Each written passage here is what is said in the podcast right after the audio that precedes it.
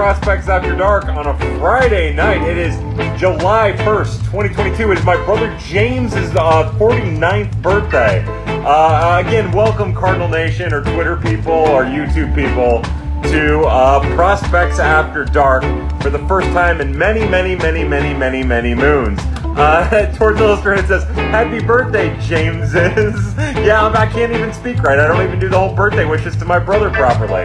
Uh, again, welcome everybody to Prospects After Dark. Again, I'm your host, Kyle Reis for Birds on the Black and Prospects After Dark. Uh, I am your host.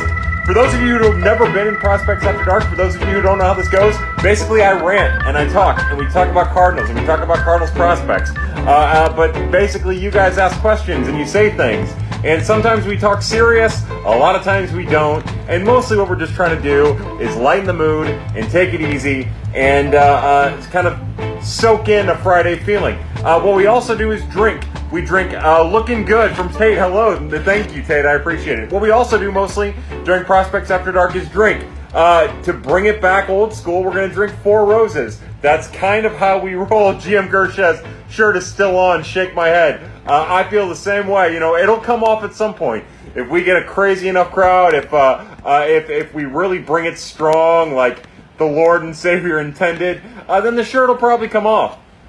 Uh, if not, uh, then I apologize ahead of time. Reminder: You can go on YouTube. we had a lot more success the last time we did prospects after dark. Going through YouTube Live, I sent a link on the Twitter page. feel free to do that. Um, you know, I, I asked everybody again uh, bring your prospect questions. Look, my DMs are flooded all day with uh, with people asking me questions, and I'm not, like, I know that that's fact. I have an open DM. Feel free to uh, to open it up. Uh, to get in there, slide on in, ask any questions you want. Uh, the other thing we're drinking tonight, in addition to Four Roses, is this beer from Modern Brew Co., uh, which is in Manchester here in Missouri, uh, not too far away. It's in the county. It's in St. Louis County, but it's stupid and there's a whole municipality thing in St. Louis, which is really stupid. But uh, we're drinking this. It's called After Dark, and uh, to modern, and, it's awesome. And I love this can. And clearly, it was influenced by Pro- Cardinals gifts, I would think, in some capacity. So uh, to uh, to beer. What's on everybody's mind? Hey, Stu Styles. Hey, baby. What's on everybody's mind? Uh, it's awfully quiet tonight. I would think after a loss like that, that Cardinals fans would be angsty and ang- like angsty and a little uh, suffering from a severe amount of anguish. Uh, you know, I'm not the type to get super down on a June, end of June, early July loss, and I don't blame people for feeling those emotions. Uh, Caleb Noble says, Hi, Kyle, I love you and Nolan. The better question now is which Nolan?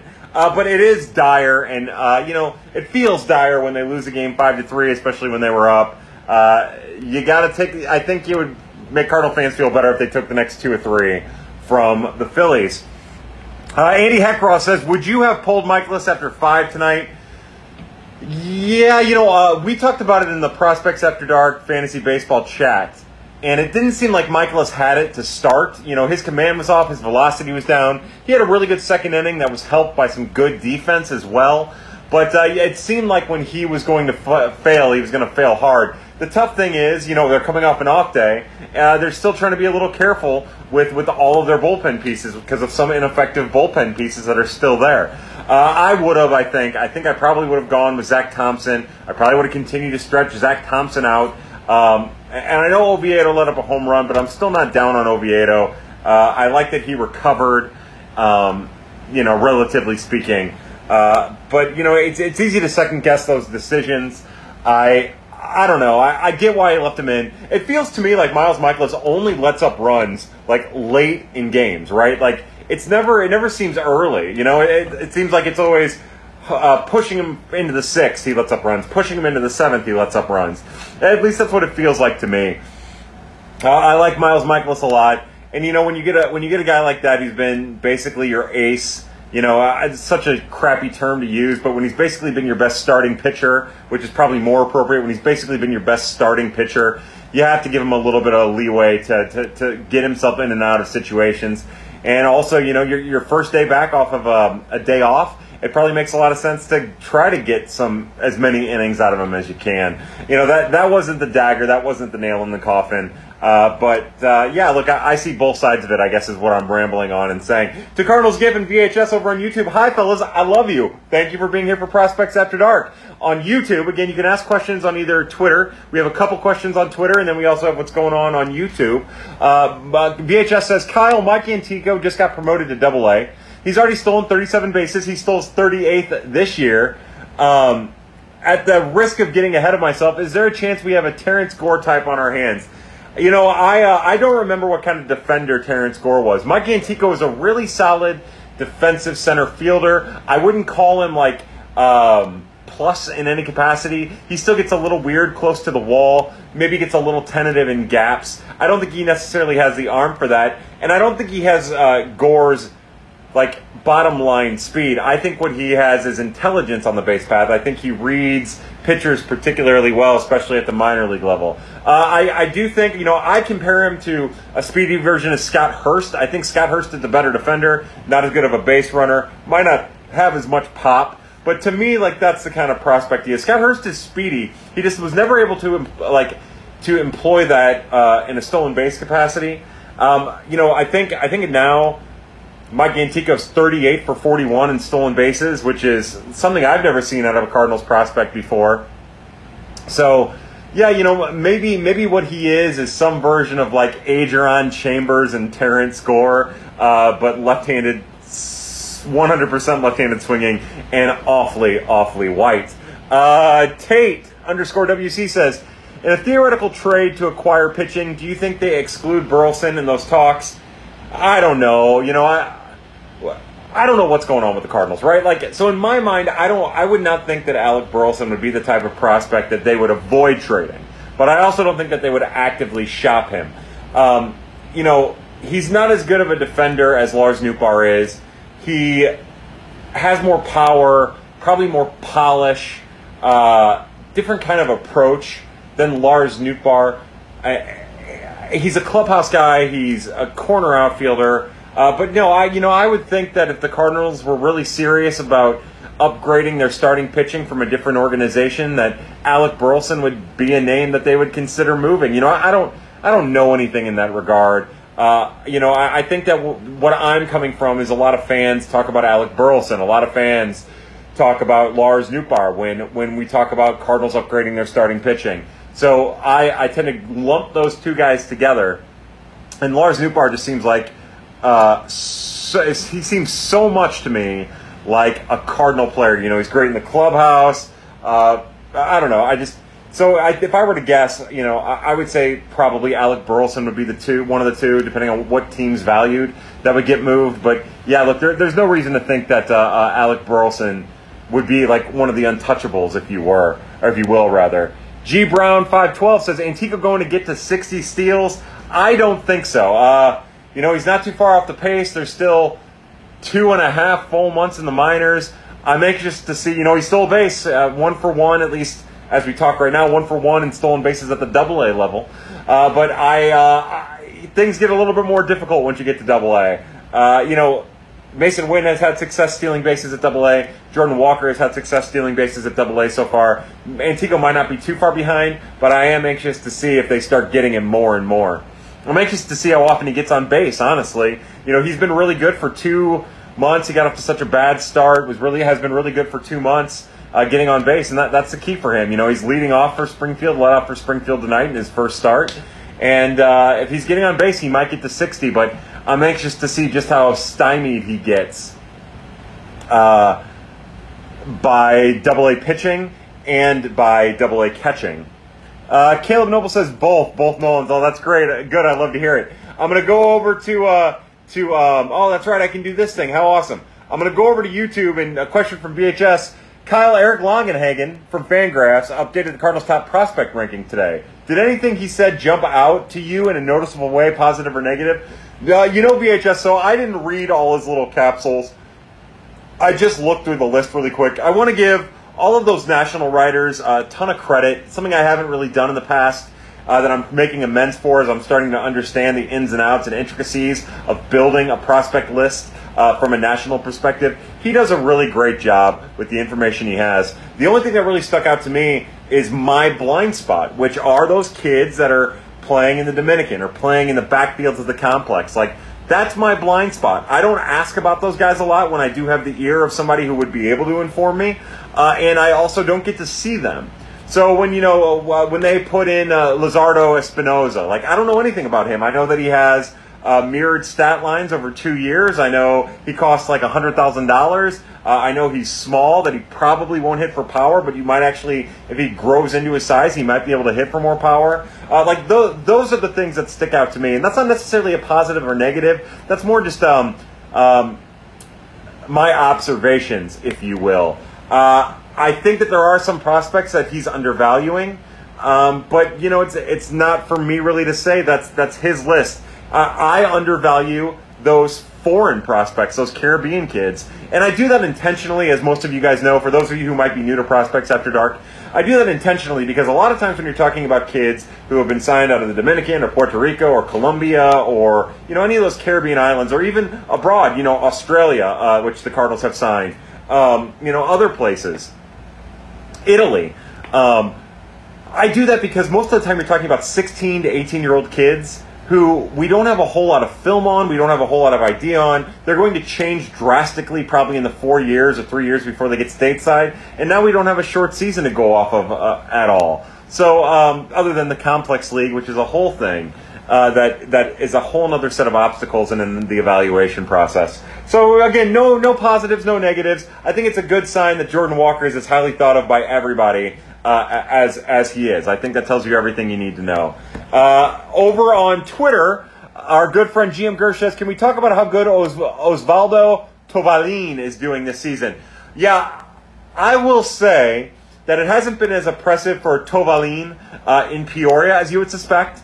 Um, what he's getting beat on is a lot of low pitches, like his swing, that left-handed swing, you think he'd be able to do a little bit more damage with in, in low pitches, especially the plane that his swing is on. But he, uh, I don't know, like he has surprise pop. He doesn't have to swing very hard to generate that pop to get to his power, but he's getting beat low, and I'm surprised by that. I'm not exactly 100% sure what's going on there. I only say that because I want you to know that I need more time to, with my own eyes, evaluate Osvaldo Tovalin. Uh, again, the, the pop off the bat is undeniable. Even some loud flyouts to the, the warning track with like half swings. He's got the power in him. He's a little fringy corner infielder, probably at best. Um, uh, probably a first baseman. He's got some tools at third base that he could grow into. He's still young, but uh, you know, if he's going to be carried as a prospect, it's going to come via uh, the power. So he's got to have find a way to tap into that, especially if and adjust to the low pitch. That's that's all I've seen right now in like what two and a half weeks, three weeks at uh, at, high A. So uh, work in progress and a fun kid. You know, a great tenth round pick that we're even talking about him this this early. Over on YouTube, Robert Morgan says unpopular opinion, but really, how useful is Pujols in the lineup? Uh, he's perhaps a better coach and a player at this stage. You know, Robert Morgan, uh, I'm. Uh, I'm torn by this. So when the Cardinals signed Pujols, and when everybody was last year was talking about bringing Pujols in, like I, I'm very neutral about this. I don't get excited about it. It doesn't like pull at my emotional heartstrings. Uh, it doesn't hit me sentimentally. And at the same time, like if used properly, I could see him being a, a vital tool. It's just that for now, he hasn't been used properly, and when he is being used properly, he's not effective. Um, you know, he's he's a ticket sale piece. It's good for the organization. You know, I'm sure they sold a bunch of tickets uh, and got people into the stands, and it got fans excited for the first two weeks of the season when he was hitting, uh, and he hasn't hit since. But he, he's an exciting player, and every time he comes up, you know, even if he's not going to hit, everybody's watching because he's Albert Pujols, which is good for the Cardinals brand uh, momentarily, even though it doesn't ever, you know, if you're not hitting, that's not good for the Cardinals. But it gets fans excited when he's a part of the lineup. So uh, looking at it objectively, like uh, uh how useful is he? He can still be very useful if he's employed properly, if, he, if he's deployed properly, if he's used properly. It just hasn't been, and uh, we'll have to wait and see. You know, he's got some magic moments ahead of him. I, I don't know. He's got some magic moments ahead of him. At the very least, the end of the season will be worth it. He, even for those who aren't sentimental like myself, I, I have a feeling we're going to see some great moments that, uh, even though he's taking up a roster spot and he's not hitting, uh, it, it, it makes it worth it in the long run. I'm going to stay over on YouTube for a second. Connor Wehrman says, Hi, Kyle. Great work on 101 earlier today. What are your thoughts on how the Cardinals have used Thompson? Is him not getting much starting opportunity a sign that they view him as a bullpen guy long term? So first off, thank you very much. Uh, uh, I, look again, the thrill of a lifetime. These last couple weeks, couple months have been crazy for me, dating back to uh, January. You know, I've been on, been on Bernie Miklasz' show a couple times. I was on uh, BK and Ferrario's uh, show, BK and Alex's show today with Tanner Hendricks. Uh, uh, like, these are things I never thought would happen. And I'm getting the opportunity, and I'm very grateful for it. And I'm also very nervous about it and humbled by it uh, and honored by it all. Uh, so thank you very much to them for having me on. I hope I can be on again. And also, uh, Hot Take Central. I, I, was on Hot Take Central. That's on 590 between 7 and 10. I, I love that show. If you haven't watched that or if you haven't listened to it, not watched it, if you haven't listened to it, it's great. Cam Jansen and Charlie Marlowe and Jimmy the Cat Hayes and Seth Close and uh, Nate Lucas are all really great on that show. And Matt Whitener's in there every once in a while, and Brooke Grimsley's, Grimsley's in there every once in a while. It's a great cast with some awesome people. So check that out. But yeah, like it's, it's been a whole whirlwind uh, uh, to be able to be a part of some of the stuff that I never thought I'd ever be a part of. As far as Thompson's usage in the bullpen goes, I think Thompson is kind of being shoehorned more into what happened with Ryan Helsley than anything else. I just think it's a need and uh, a need for innings along with need for left-handed help in the bullpen. And I think it's all coming together at once, uh, and that's what's stopping Zach Thompson from being a starting option.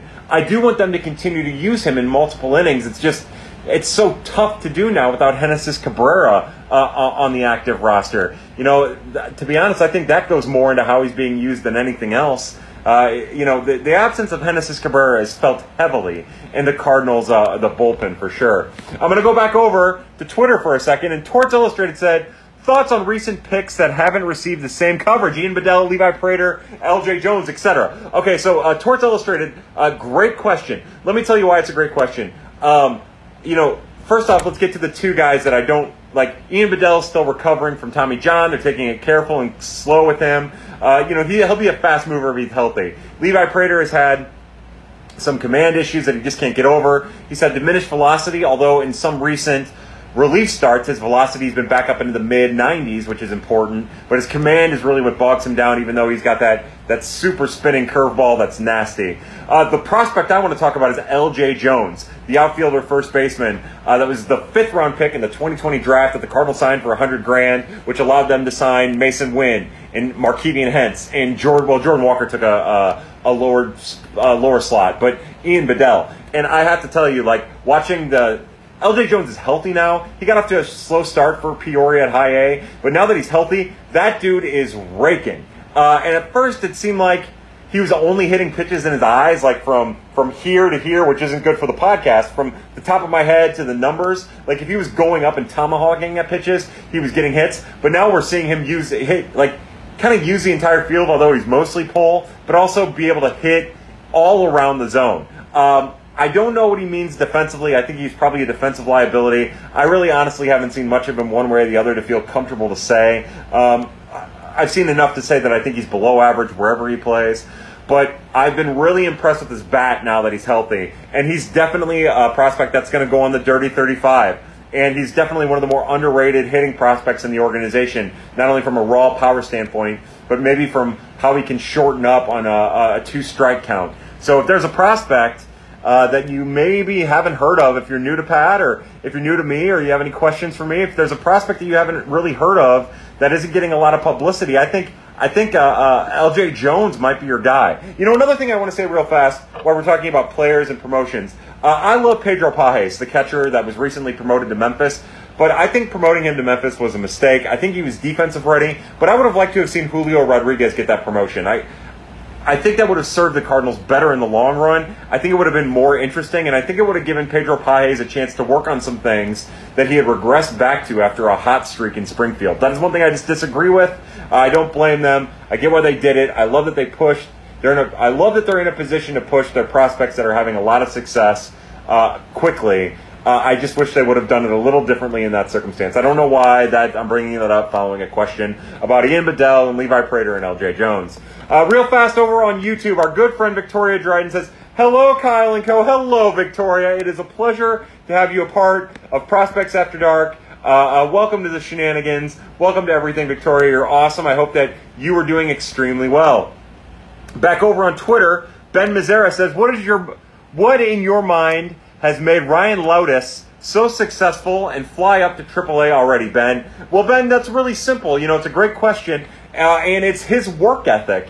Um, you know, it's it's getting with the pitching coach, getting in a lab, getting bigger, getting stronger, and working to harness his arsenal, uh, working to add velocity, working to get uh, an appropriate amount of spin on the slider, working to make sure the slider and the fastball come at the same angle and tunnel really well. Uh, it, all of those things, you know. Uh, he made a good point in that article with Rob Rains. Rob Rains is fantastic. You should read that article. I retweeted it early. Follow Rob Rains.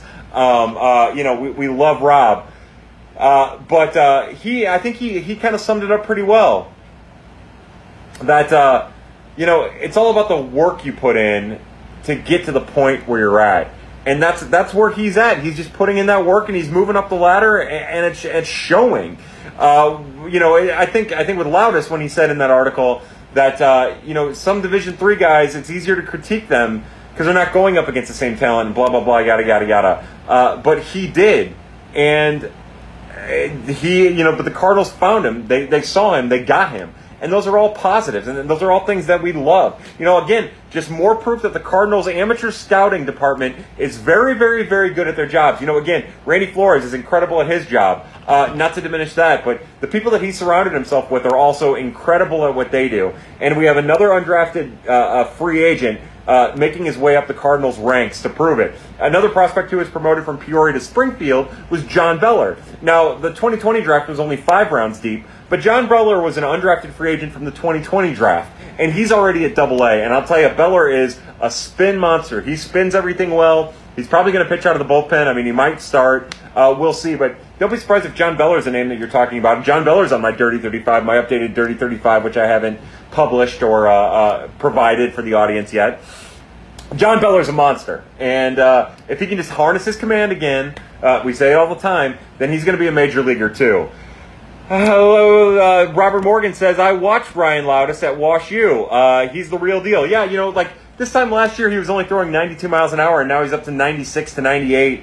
Uh, uh, again, not a big spin fastball, but uh, appropriately spun breaking pitch, and it all works really well together. You have to get really excited for that young man coming from Division Three Wash U locally in St. Louis who just might get a chance somewhere down the line to uh, pitch for the St. Louis Cardinals, which is sick when you think about it.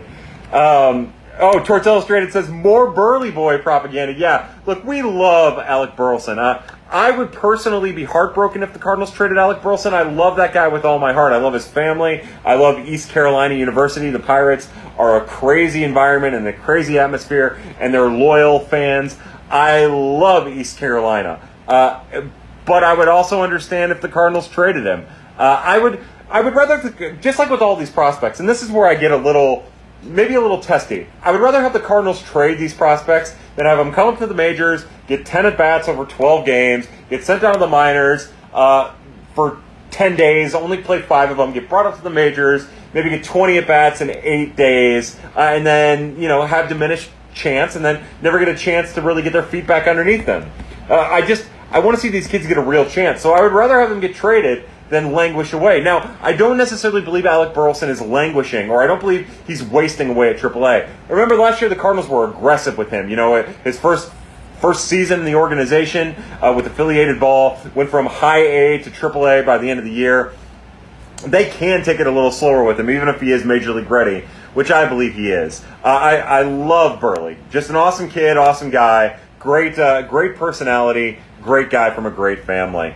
Uh, let's see underscore shoots says, has Yepez always pulled off this severe? He looks like Javi Baez swinging the bat. No, he hasn't pulled off this severe, and it's a great question worth asking. Um, uh, you know, I uh, let me put it this way: there are things that Yepez is doing mechanically that I don't think he has always done. I think these are some of the things that he used to do that he maybe got him in trouble in the past. Uh, I think his approach is still the same, which is helping him a great deal from you know floundering, from from struggle, from struggling mightily. But uh, I think there are some things that he would do well to avoid, and pulling out is one of them. You know, and I think that that happens when he gets a little happy with his landing foot. Uh, it causes his hips to pull out, which causes his arms to pull out. And I, I don't, I don't know. Those are just things that he doesn't always do. That he's been doing a lot. Blind Homer says, "Thank God his shirt is on." Uh, tell me about Kep Brown. Says Graham. Graham, I love you. Real fast. Uh, yesterday was Graham's birthday. It was Graham's 21st birthday. Oh, Graham, I'm. Uh, I meant to Venmo you. I'm sorry. Uh, to Graham, I raised my glass of bourbon. Graham, I love you. Happy birthday, bud. Uh, you're the best. Mm. Real fast over on uh before we get to uh, uh VHS's question.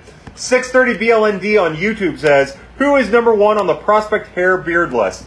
Well, you know, prospect number 1 on the hair list is probably used to be Kramer Robertson, but he's in the Braves organization, I think now. Uh, but it's probably I like Alec Burleson's flow, flow a little bit. Uh, I will say on a mustache, it's John Beller. John Beller has the best stash in the organization. Levi Prater had a good one for a while. Uh, Mike Brettel has a really good thick one. Um, but it's the the stash is easy. Uh, you know, no one's got the beard that I have. No one has. No one comes close to touching the beard. Grant Black has a pretty good beard, actually. Now that I, I think about it, uh, but no, uh, for mustache, it's it's John Beller, and there isn't even a second. VHS before that asked over on YouTube. Nathaniel Heredia is striking out guys in high A like crazy. I know he's a low arm slot lefty, but just how low is it? And what have you heard about him? Uh, you know, Heredia has a big slider, appropriate spin. It's like 2,400 RPM, I think, spin. It might be even more than that. Uh, he again, it's it's pretty low. You know, he almost he he really strains his body. Like he doesn't just throw from a low arm slot. He like cranks it around his body and like whips it around. Um, 94 to 96 mile an hour fastball, great life, probably walks too many people, a little command issue. He's kind of in that same boat as Evan Sisk was last year, just a lot sloppier uh, mechanically than Evan Sisk. So there's more concerns there. I like Heredia. Heredia is one of those prospects who's on the fringes of my Dirty 35. He'll probably be in that last five group more than likely. And he's also a group of, uh, of relief pitchers at Peoria that are worth Dirty 35 consideration, especially as uh, uh, Donovan and Yepez and Liberatore and Thompson and Gorman and Walsh and Pallante all fall off the Dirty 35. Uh, and we are going back to the Dirty 35 from the Dirty Flirty. Uh, uh, Heredia is on there with uh, Leonardo Taveras and um, Gianluca Dalatri and Ryan Loutos and other guys that I'm forgetting right now, Andre Granillo, that are pro- relief pitching prospects that could and deserve probably a dirty 35 spot. So it's super interesting. But look, I think it's about time Heredia is uh, probably knocking on that double A door. Uh, I'll do one more question over on YouTube. Sam Wolbold says, Kyle, a certain national writer on Cerruti's pod inferred Walker has a below average runner and potentially destined for first base. Is Walker sneaky athlete? Is it that easy to steal in double A? No. Uh, look, um, I didn't hear who, look, I know who it was based on what you said. I did not hear the podcast so I'm not going to comment on that person's thoughts. I will say that one of the, one of the most underrated aspects of what Jordan Walker provides is his running ability. He's a big boy for sure, uh, but he's a really good runner. He's a really good, really smart base runner. But he's definitely more athletic. And again, this person that we're talking about, I don't think he's underselling his athleticism. I think maybe he just got caught up a little bit. Again, I, I didn't listen to it, I can't say. But uh, there's definitely an underrated aspect to the athleticism that Jordan Walker brings. Um, and also maybe a little underrated to his instincts. He's a little underrated instinctually, I think. Um, I also think that when you see a guy his size playing baseball, you automatically kind of diminish his athleticism. Uh, uh so yeah, I do. I think that calling him below average uh, runner is a very inaccurate statement. But uh, you know, again, again, I'm not gonna I'm not gonna pick on Eric Longenhagen here either. Longenhagen did great work. I did see that Longenhagen put a 40 on um, Walker's hit tool, and that's pretty inaccurate too. You know, I, I, I would say right now he's more hit over power. And if you're gonna put a 50 on his power in game or whatever you put, then then he has to have at least a 50 hit tool. And if you put a 40 on his in-game power, then he has to probably have a 50 hit tool because his hit tool at this point is probably more advanced than his power tool is. He's not just muscling pitches; his swing is doing the work to put the ball in the opposite field. So, uh, just a couple little underrated things about about Jordan Walker from a guy who watches him pretty well every night. Uh, I'm going to try to get through some questions on Twitter real fast. Uh, uh so Uh, Tate WC says, "Who is your favorite under the radar prospect to watch in the Cardinals system?" You know, I love watching Wilfredo Pereira pitch um, out of uh, when he starts for Peoria. He's just kind of a bulky guy who throws a lot of strikes and uh, can get some strikeouts, but you know, I don't know, probably will never be anything more than organizational depth. I love watching him. You know, Todd Lott has had a really rough year, but that swing of his and the raw power that comes off of that swing and his athleticism, you know, it's been a really bad year for Todd Lott, but I love watching Todd Lott.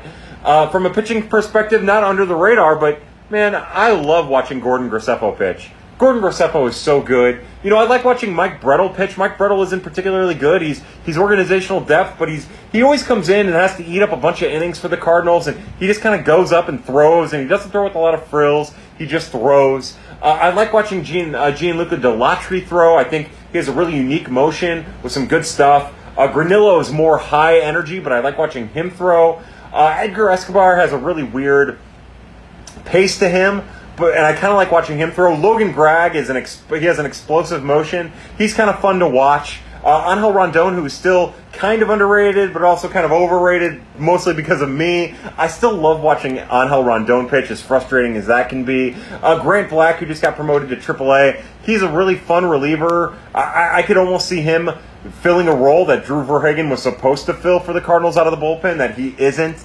Um, yeah, you know, there, there's a lot of guys that I like watching. Nick Dunn, who I find irritating, but he just kind of like puts the bat on the ball and does whatever he has to do. Like he's an irritating player uh, who will never be more than organizational depth but I love watching him. And again, that's to call somebody organizational depth is not to like criticize them in any way. That is that's a hell of an accomplishment. Like if you told me in three years Nick Dunn is at AAA and he's still doing awesome things for the Cardinals, like I that would be a valuable prospect. That would be a valuable piece for an organization. You told me he was coaching in like three years, I don't know if he's got that in him, but that he's a valuable player for an organization. So uh, yeah, like those are just a couple that come to my mind. I, I love I love John Beller. I've really John Beller has made me a believer, and I would tell people to keep an eye on him. Uh, the blind Homer says, "Who in the system can be jettisoned that the system won't necessarily feel it?" You know, uh, you always look at where they're deep at, and I think one of the positions they're deep at is catcher.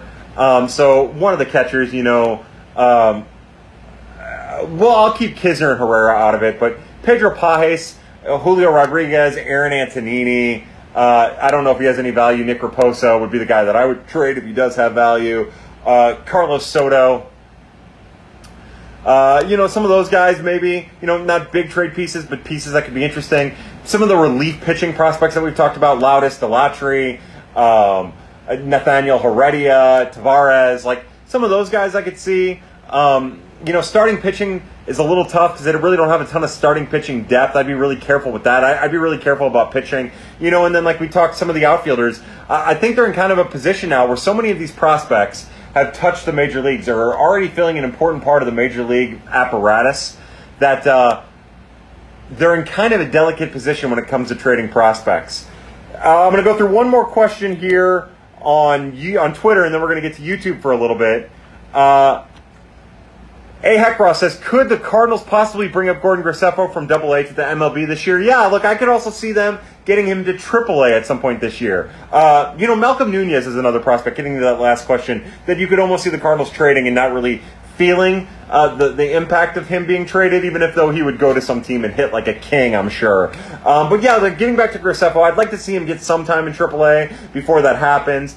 But uh, look, I tonight Graceffo did not have his command and he was getting hit. And I do think he tips his pitches sometimes. I can't pick it up, but I do think he tips his fastball because his fastball is electric and it's electric up in the zone and in the eyes. And there are times when hitters are on it. Maybe they're just hunting it, uh, uh, and and that's why they're. And, and, when I say on it, I mean they get a piece of it. They're hardly ever on it. Um, so it's uh, it, it's something to keep an eye on there. But uh, tonight he didn't necessarily have his best his best stuff. And when I turned the game off in the fifth, he was still pitching really well. So uh, look, he's he's a special talent, and I like I told BK and Ferrario today uh, on their program on 101. I wouldn't be surprised if he made it to the majors if the Cardinals were aggressive with him because he's going to be in the majors next year, one way or the other, if he's healthy. And it's all about health. It's all about eh, it's all about how he's feeling. It's all about fatigue. It's all about the measurables and how the measurables continue to measure out. But I think if he were to take the jump from Double A to, to Memphis, or Double A to the majors or Memphis to the majors after a promotion, uh, I wouldn't be surprised if he does it pretty well, regardless. Uh, when do the Cardinals trade Burleson? Says Graham. Graham, don't do this to me. Don't do this to me. Uh, let's see. Uh, I'm going to say, oh, Sam Woble says, I don't understand the difference between GP's opinion and most that are closer to the Cardinals organization. I'm, I'm sorry, I don't know what that means. Uh, NY says, do you see Pallante as an SP or an RP? If he's an SP, is he a top of the rotation guy? Look, uh, I don't view him as a top of the rotation guy. Look, those guys are, they don't grow on trees you know, what you're hoping for out of uh, Andre Pallante is that he throws enough strikes and gets enough grounders that he can fill, you know, 160 innings to 180 innings. At that point, he's a middle of the rotation guy. Uh, I, I think he's probably a back of the rotation guy. Maybe maybe things go really well for him and he becomes a Cardinals version of Kyle Lohse, something like that. Like I could see that. Um, so yeah, maybe a number three, maybe a guy who flirts with Cy uh, no, I'm not going to say that. That's not going to happen. But his fastball, when he has velocities up, and the way that the slider and the curveball play off of it, and we can incorporate that change a little bit, as long as he's using all of his pitches, I think he's going to be a starting pitching prospect, uh, a starting pitching option for, for a handful of years with health. Um, the question is, is he better suited as a starter or reliever? Uh, I, I like to have innings filled. So I think he can be either. I think he's valuable as either, and I'm anxious to see how long he has a run as a starting pitcher, and hopefully he can make the best out of it. Back over on YouTube, Connor Wehrman says, I know you picked a lot in the Prospect Live mock, but I was wondering what pitchers you like that might be available for the Cardinals in the first round pick. You know, I, do like all of those injured pitchers to to a lesser degree. Like I like Landon Sims to a lesser degree. I like Connor Prielipp uh, to a lesser degree. Um, you know, I, I like Campbell from Oklahoma State. He's probably my favorite pitcher that's projected to go in that round. I just think he has really good command and really good stuff and a really good body for pitching.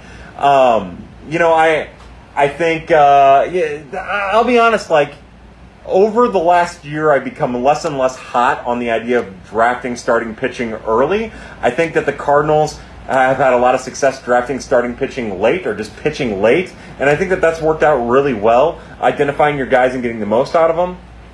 But uh, yeah, I, I don't know, like those those are just some of the names that come to my mind. I you know I don't particularly like Blade Tidwell as much as everyone else. Uh, I hate to be that way, I just don't. Uh, I like some of the um, you know not college pitching, but I like some of the prep arms. I like some of the prep lefties. Um, I, I, don't think you know. I don't think Lesko makes it to the Cardinals. I, uh, you know, I, I don't know. I, I, am in the minority. Like I like Jackson Ferris more than most. Noah Schultz, I like. There's some rumors that he might uh, uh, uh go to college uh, if the bonus pool isn't right or whatever. Um, those are just some of the names that come to my mind. I, look, the Cardinals. The Cardinals are going to be in an interesting spot in 22 with the 22nd pick. Uh, hopefully, some of the the teams ahead of them draft some of those injured pitchers, those pitchers with injuries. I, I think that would be the best case scenario for the St. Louis Cardinals, but we're going to have to wait and see. VHS says, Kyle, over on YouTube, can you contrast Graceffo and McGreevy? I feel like a lot of people put them on the same level, but I have my doubts about the similarities. Yeah, they're they're two different pitchers. Like McGreevy's command isn't any, or uh, McGreevy.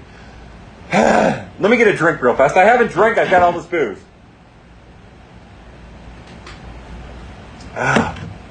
it's an okay beer. Real fast. The modern After Dark is okay. It's not bold enough. It's not flavorful enough for its title, uh, but it's an okay beer. Check it out. Uh, sponsor me, modern you jackasses. McGreevy's command is on a whole different level, right? McGreevy's command is what's going to carry him. Uh, his his his sinker and his changeup work really well together, uh, uh, and his his four seam is okay. It usually helps his slider and curve, and that's one thing. Five pitches right there. But uh, it's all about how he's using his stuff. Like McGreevy has the same concerns, in my opinion, that I have with Liberatore. Uh, obviously, in my opinion, uh, where I'm most worried about his fastballs and how his fastballs work. I think he has good arm run with the sinker, and I think that that works with the changeup, like I said. But I think that he's going to get by on command more than anything. You know, uh, I think he's what we all hope Dakota Hudson was. You know, I think he's going to get grounders. I think. Uh, I, I just I don't necessarily think he's like a front of the rotation. He doesn't have that like big loud arm. I do think he can still grow into it. He's only 21, and with a little bit of time in a lab, uh, maybe he can get to 96 consistently, uh, and maybe he can he can you know get a little bit more life on that four seam. Uh, what really interests me about him is his curveball was his best pitch, uh, his best breaking pitch entering the draft, and it does not look like it's his best pitch at Double A in particular. That, that seems to me, and I don't have the numbers, but it seems to me like that's getting hit around. So what I will say is McGreevy is more of that like typical Cardinal pick that you could uh, that you could see making it to the majors relatively quick, based solely on command. Now, what Gordon Graceffo is is again, I it's so we live in such a different world than when I first started this, right? Uh, I loved Ryan Helsley, and if Ryan Helsley were a prospect now, he would be talked about as maybe the Cardinals' best arm. And I tried telling people that he was the Cardinals' best arm, and everyone else like. And that's that's the kind of level, that's the kind of arm that Gordon Graceffo is. He doesn't have the the spin fastball that Helsley has. He has the the the, the gas to it. But for years, I've been trying to tell people that Ryan Helsley's curveball and his changeup are underrated. He doesn't get to throw them enough. Um, when he's healthy, he could be dynamic. He could have been a dynamic starting pitcher. And that's how I feel about Gordon Graceffo. I worry that Graceffo is going to shoehorn himself into a long-term bullpen role. And hopefully that's not the case. But that is a dynamic arm. He does not have the command of McGreevy because really, there aren't a lot of guys who have the command of McGreevy of his entire arsenal. Uh, sometimes he, sometimes Graceffo will hang a curveball, and the curveball has gotten really filthy. And while it was maybe a step behind some of his other stuff at Double A, it looks like it's taking that next step. Uh, so with with what I view as a plus fastball, uh, above average fast, uh, curveball, uh, an average to above average slider, and a changeup that is above average and could be more. He's a four pitch pitcher if given the chance. Needs to continue to develop those pitches, but could be a complete monster out of a rotation. Like uh, again, think about it this way. Um, think of Graceffo more along the lines of a high octane potential starting pitcher, and McGreevy along the lines of a command starting pitcher. Uh, uh, one's going to be able to get away with more than the other, um, and uh, you know they're both they're both going to be starters. They both have the potential to be starters. It's just a matter of how long they're going to get those opportunities, and and you know when it all manifests. Gifts says 30 second trade of thought on Malcom Nunez. Uh, He's a really weird player to watch. His feet are kind of choppy, and I, I don't understand how he runs sometimes. He's also kind of a weird infielder, but you know what? What he possesses is elite hand to eye coordination, and I know that because I've watched him hit uh, and I've watched him scoop balls at first base. Uh, it's really awkward a lot of the time, but uh, you know he's he's just a pure hitter. Some guys can hit. You know, we said it in his dirty. Oh, oh uh, VHS says drink. Sorry, I saw that pop up. Drink. We uh we saw some people. Oh, some guys can just hit, and we wrote that in his dirty write up, uh, Malcom Nunez, and he just has that innate, innate, uh, uh, innate ability to hit. Some guys just have it. He's one of those guys who has it, and it's pretty cool to watch. Um, the question is, he is he a man without a position? And I think he is. I don't think he's a particularly good corner infielder. I think you have to bury him in left, which makes him kind of Marcell Ozuna without really the manifested power. But you can see him growing to that power. Uh, so yeah, look, that's Malcom Nunez in 30 seconds. I hope that, that was 30 seconds. I clearly have no idea. Uh, before we get back to uh, YouTube, I'm going to spend some time over on Twitter. Uh, underscore shoot says Junior Fernandez versus Johan Oviedo. Uh, Oviedo, who has the better shot of sticking in the bullpen and being good? Man, you know that's uh, uh that's a tied for first situation. I don't even know what to say. I will say that I've been more impressed with Junior Fernandez than maybe I thought I would be this year. I think that uh, I think that I'd like them both. Honestly, I like them both about the same. I think they both can play a very valuable role for the Cardinals down down the line. I think you know when what's really unique about both of them. I think you know when they don't have it. And sure, like tonight, Oviedo let up a home run. That's whatever. He's going to let up home runs, uh, and probably Junior will too. But I think that you know when they don't have it, and when they have it, they can both be special. So to be honest with you, they're both kind of on the level for me. I think what Oviedo presents is a couple extra innings, uh, uh, maybe a multi-inning relief situation that Junior doesn't, and I think that gives him more staying power. And I think that that that alone uh, is might be the, what gives them a heads up in the gives him a leg up in the situation. But uh, I think they both can be equally as good, and I think both of them could be honestly like solid bullpen additions. I don't think either of them are going to be like lights out pieces this year. Uh, I could see a situation where down the line, Johan Oviedo is similar, and we've been talking about this for months now, to Genesis Cabrera from the right-handed right hand side. But it's just a matter of uh, um, it's just a matter of getting to it, right? It's just a matter of him getting experience, getting used to the role, and hopefully uh, um, growing into it. Fuzzle Light over on Twitter says, "What you got on Pacheco?" Now, Freddie Pacheco, uh, he's taken some steps back, but he's done it in a way to like so he had huge velocity, right? Like 100 mile an hour velocity. And now we're seeing him have uh, something similar to 96, 97 velocity, but he's really harnessed his command a little bit, and he has a really great slider that measures out. Uh, actually, I'm going to I'm actually going to pull up the numbers. You guys know me; I hardly ever pull up the numbers, but I'm going to pull up the numbers uh, right now. Why aren't you doing this? Oh, come on, man! Um, but uh, yeah, uh, it's not working. Sorry. But yeah, look, he has a slider that matches. He's a, he's a fastball slider um, relief pitcher whose fastball can get kind of flat and that gets him in trouble. His command can get him in trouble too. But he's also kind of along those lines of Junior and Oviedo to a lesser degree, where uh, uh, he's could eventually make a major league impact at some point. Probably a major league debut for sure. Uh, especially if he can continue to get up in the high 90s. Like that's the key for him.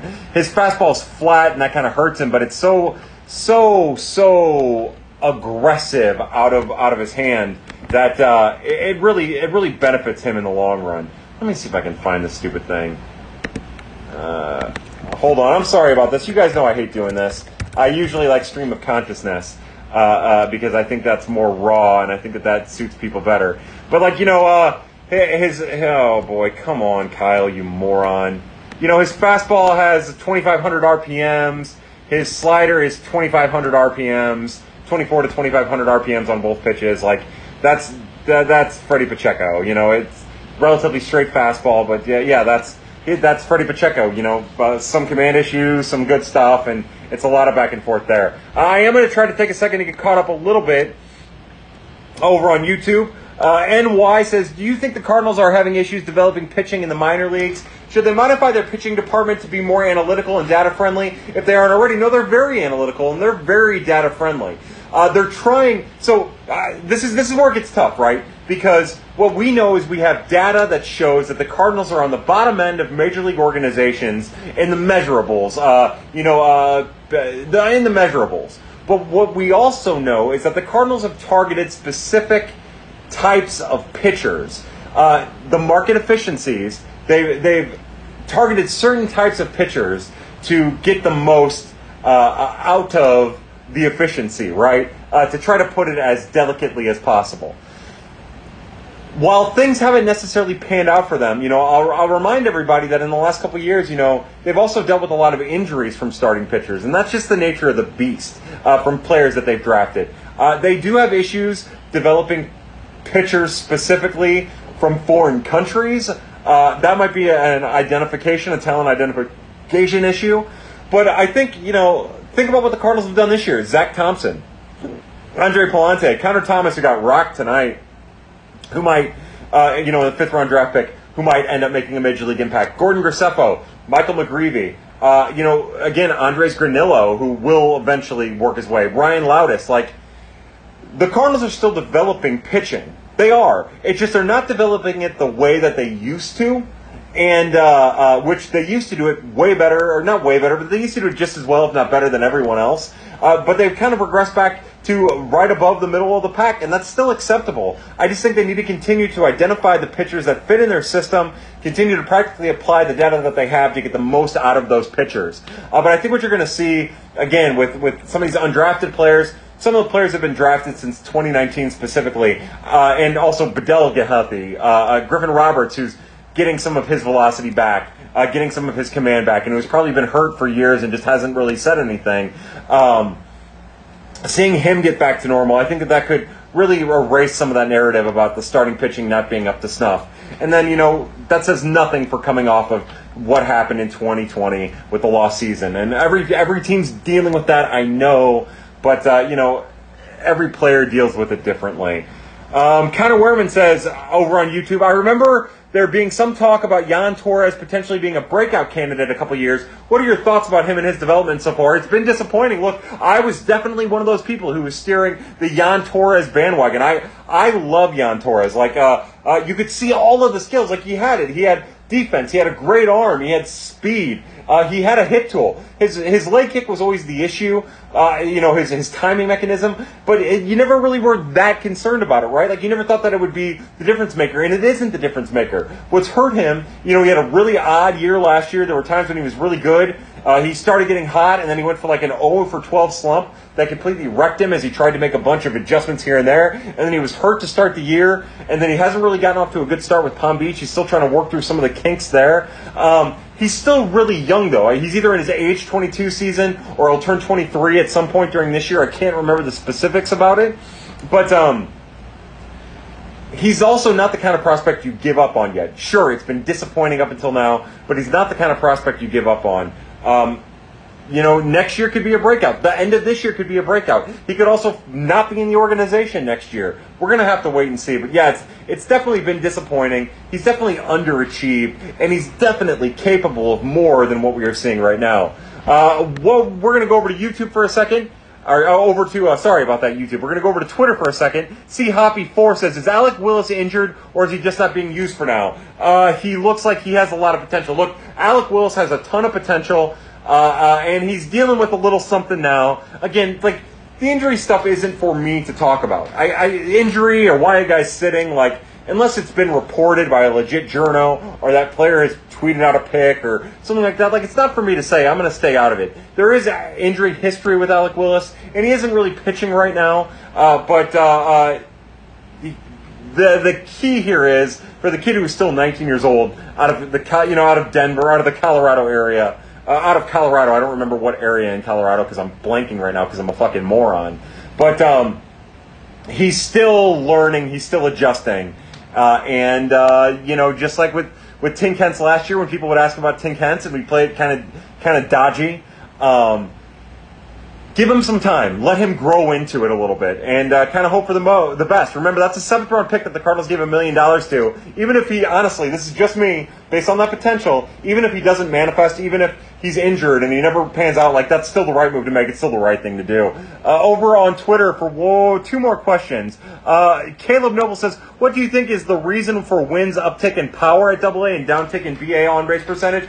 Look, he's made a bunch of swing adjustments. Uh, I think his his approach has changed. Um, I think that uh, I think that we're also talking about a very small sample. We also know that the Texas League in general uh, produces more power. Uh, you know, keep in mind that some of his uh, his power is also an inside the park home run. But uh, I think that just honestly, like, I think the nature of being at Double A in the Texas League, uh, also a small sample, and, and also Masyn Winn's natural development, along with his the work that he's put in, is part of the reason why we're seeing an uptick in some of the slugging stats for sure. Torts Illustrated says, "Quit teasing us. Give us upcoming draft thoughts." Uh, my upcoming draft thoughts are: Look, I I love what the St. Louis Cardinals have done for many many years now. I'm anxious to see what they do at 22nd overall. Um, I hope that they pick somebody that fits the mold of the players that they've picked in recent years. And you can take that for whatever it is. Uh, for me, uh, again, I'm, I'm no one. I don't know anything. Uh, uh but, like, I picked Chase DeLauter because I love the power. I think he's undervalued. I love the athleticism that comes with it. When I did the Prospect Live mock draft, and by the way, if you haven't checked it out, you need to go back. You need to rewatch the Prospect Live mock draft that we did on Wednesday night. Uh, uh, I don't remember where I drafted hour wise, but I drafted 22nd for the Cardinals. I was almost completely naked and everything but underwear and a Santa cap, and uh, you know it's disgusting. But it was also a fun exercise that you'll learn a lot about every one of these prospects, every one of these draft prospects. So check that out. Honestly, that is a vital resource for everyone to check out if they haven't. But uh, that's my thought. Look, I. I would not get excited about players who made their names in the College World Series or the Road to Omaha. Like that does nothing for me. I, I want I want steady. I want consistency. For a pitcher, like honestly, I was critical of the McGreevy pick, and I'm still kind of critical. You know, I like Ty Madden. Uh, I like Ryan Cusick. I, I overvalued Ryan Cusick personally. I, I still like Cusick, but whatever. Uh, but I've learned from that, and I do believe that the Cardinals would do well to draft a pitcher that commands the ball really well if they draft a pitcher. Um, I'm always leery of, of, of high school arms. You know, uh, Cardinals have had mixed results. Flaherty, Woodford, they they both panned out pretty well, relatively speaking, especially for prep arms. Uh, but I would like something a little bit more of a sure thing. And and from a, a hitting prospect, I I want to see power and I want to see athleticism. Like that's those are my thoughts about the Cardinals draft pick. Like that's what I want to see, and that's something that's changed for me over the years too. Like. Uh, you know, I wanted the Cardinals to draft Matt McLain. I wanted them to draft Pete Crow Armstrong. And while those guys might have uh, uh, you know, when I say wanted him to draft Pete Crow Armstrong, he was not the top of my list. There were other guys that I liked more than that. But like, I would have loved that. And now, like, even though Pete Crow Armstrong is having a good turn, and uh, uh, you know, they're, they're, you know, same thing with Matt McLain. Like, I want more. Like, I want the potential for more. Uh, really, what we'll see out of the Cardinals the 22nd is they're going to draft the best that they can with the pool that they have at that pick, and that is ideal for a fan base uh, even if it's not necessarily the player that you want them to be. Uh, Graham over on Twitter says, "What do you think Matt Pierce is up to right now? Uh, hopefully, uh, uh, wrist deep in like three ladies or two dudes or three dudes, whatever he wants. I mean, to each their own." Uh, VHS says drink. I know that that's in response to something else, but I'm going to drink to you, VHS. Thank you very much for reminding me. Uh, Kareem over on YouTube says, Hey Kyle, do you think Graceffo has strikeout upside? His pitch data wasn't anything special last year, but he's had a noticeable velo jump. I don't know if Graceffo has frontline stuff if he can't get the whiffs. And you know, that's a totally fair point, Kareem. You know, uh, strikeouts is something we always associate with the front of the line. Uh, I will say that it's all about effectiveness, right? Like, he can't be an elite starter. He's not going to be an ace without strikeouts. That Those are one and the same. Uh, but I think when we talk about frontline, it's more about effectiveness. And I think Graceffo can be effective. You know, like Miles Mikolas isn't a big strikeout guy, but he's pitching like a front of the line starter. Um, yeah, again, it's more rare, and you want the strikeouts. But I do, I do think his stuff is good. I, I you know, what you, I let me ask you this, Kareem. Do you think that a starter can be frontline and strike out twenty five percent of hitters? Because I do. Um, I'm not saying he's going to be I think his arm is elite. I think he has an elite arm because of that velocity, because of the way he commands that velocity. But I don't necessarily think that it it stops him. Uh, you know, maybe you know because he's striking out like 28 percent of people this season, right down at the minors. Um, and you know, lately, like tonight, he only struck out like two through four innings. He was really struggling with his command. Um, although that curveball is becoming a strikeout pitch, and that's something worth keeping an eye on. I think that I don't think that they're mutually exclusive. I think that he can get away with striking out if he can get that again, 24 to 27. I think he can be, you know, a, a solid front of the rotation with middle of the rotation type starting pitcher. Uh, uh, I don't. Again, he's he's not going to be an ace. Those guys don't grow on trees. He's not going to be like a number one. Uh, those guys don't grow on trees. But he's going to be. He has the potential to be a guy who can get to 180 innings these days and have you know a sub 3.5 FIP, you know, like live in the three point, not live, that's not fair either because that's really tough to do, but be a, you know, three, three two to three five FIP guy, which, you know, with an ERA is that's whatever, probably lower than that. Like, yeah, I do. I, I think that, uh, I think he can be. I, I think he needs to continue to refine his, his, his slider and his changeup and specifically pitch a little bit more effectively uh, uh, to to big swinging lefties, but I don't think that that's really hurt him just yet. Uh, again, a, a, great question though, Kareem, for real. Uh, I'm going to stick with YouTube for a second. Shep3 says, Does Jordan Walker have a chance to make it to AAA this season? Yeah, uh, Shep3, I need some water. Hold on, I'm sorry. One of the things we've talked about a lot is the, you know, Jordan Walker's younger by a handful of months than Dylan Carlson, but if you go back to 2019, uh, there's a reason to think that both being in their age 20 season, as it were, that there's a situation in which Jordan Walker could find his way, pardon me, to AAA uh, in August, similar to how Dylan Carlson did in 2019.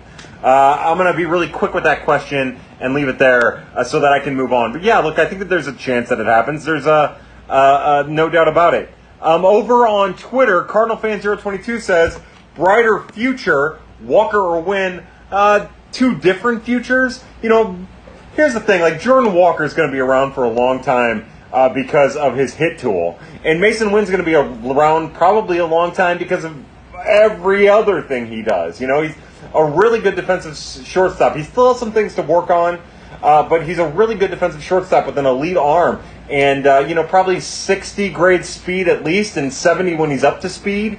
Um, those are things that are going to keep him in the league for, for quite some time. The truth is, Jordan Walker is an elite talent. Um, he is an elite prospect. Uh, Winn has elite athleticism, and he's something special and something different than the Cardinals organization usually has to wax poetic on. Uh, but uh, the, Jordan Walker is on a whole different level. He just is. And uh, you know, I think about this a lot. If I'm if I'm giving advice to Cardinal fans about what to expect out of Jordan Walker, like the guys that I point to are Derrek Lee, uh, Paul Konerko. And if that doesn't make you happy, if you think that's a big disappointment, then you're a fucking idiot. Because uh, to me, that's the kind of player that Jordan Walker is going to be. Uh, I don't think he's going to be a first baseman, at least not at first. I think he's a corner outfielder like I have advocated for. He's athletic enough to play center field. He has instincts to play center field with enough reps. You know, there's this thing that people keep asking me about his size. Are you sure he can play the center field? And uh, he's six foot a million, and he's big, and blah blah blah. Well, you know, every night during during the NBA season, you see guys run up and down the court who are bigger than him. Uh, and there's no issue. You see wide receivers in the NFL uh, uh, beat cornerbacks to a spot. Um, you, you know, tight ends too. Every other sport has this guy playing premier positions and demonstrating their athleticism on a regular basis. There's no reason to think Jordan Walker couldn't do it. The only thing that might put him in a like so let's give it a try. Let's see what happens. Push him a little bit. You know, fuck it. Who cares? Like, let's get aggressive. Let's have some fun with it. Um, and if it doesn't work out, you know what? You can always put him in a corner. No big deal. No harm done. Uh, that's you know, I say no harm done, but that's why I'm also on board for keeping him at third base as long as possible too, specifically through the 2022 season. Let him work out some of those kinks at the plate that he has. Uh, you know, swinging over the top of big looping breaking pitches, still having trouble with low pitches, especially changeups low and in. Like, um, those are still things that he needs to work on. That hopefully he continues to work on. I think I'll go over to um, uh, uh, that uh, that YouTube for a second. What are your thoughts on bringing someone in like Albert to overhaul the pitching department? I wish someone like Kyle Boddy, uh, Driveline would be interesting or thought of. Uh, well, they have that. You know, it's it's not so. It's, Tim Leveille is the pitching coordinator, and he's doing a great job. Look, I think I think we need to step back a little bit. Um, again, I would like for the Cardinals pitching depth to be a little bit thicker um, at the minor league level for sure. But let's not lose our mind. And you know, Kyle Boddy's fantastic, and he's a great Twitter following, and he did some great stuff for some pitchers in the Reds organization. But uh, you know, I don't care. You know, like let's just take a step back. Remember, the Cardinals have a hitting lab and a pitching lab that they've hardly been able to employ. They're getting some great results. Uh, it's just not as loud as what we've seen in the recent past. And I think that that freaks Cardinal fans out. And of course, it limits their ability to supplement the major league staff, which is also a big deal. But just give it some time. Like, and I know it's hard to do, but just give it a year and let's reevaluate. Let's see where some of these kids, uh, the health of some of these kids are, and some of the 2019, and you know, see if Levi Levi Prater can make some steps forward. But you know, they've made they've done some really good stuff with some of the arms they've drafted in recent years. Just one step at a time, right? One step at a time. Over on YouTube, uh, VA, oh, son of a bitch.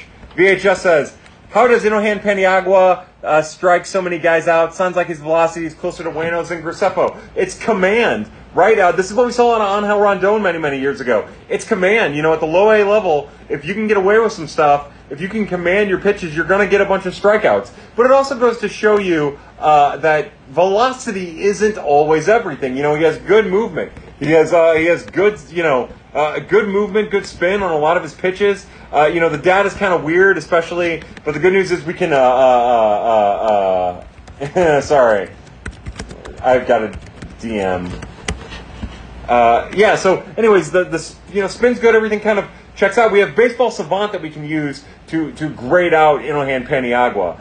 it's not like great spin, but it's it's average. But it's command which is really taking a couple steps forward from what we saw out of last year, uh, is part of the reason why. You know, uh, you don't always need velocity; it's just movement, and he also throws with a bit of deception, and I think that helps too. Uh, back over on Twitter, shoots says, How cool was it to watch Sandy against us the other night? Did you ever think he'd be this good? No, no, I did not. As a matter of fact, uh, I remember when the Cardinals traded uh, Gallen and Alcantara and uh, uh, Castano and Sierra. I always thought Gallen would be the best of the group. I was that was the guy that I was always the most disappointed with. I remember watching Sandy at Springfield that year uh, before he was traded and being like, yeah, this is just kind of a guy. Like you see the velocity, but he doesn't have the command. His mechanics are kind of out of whack. He's svelte. He needs to add muscle. Uh, so to see him do what he's done uh, has been huge, and it's been awesome. And yeah, he's fun to watch. Like if you can put your card up, we as fans can put our rose-colored glasses aside.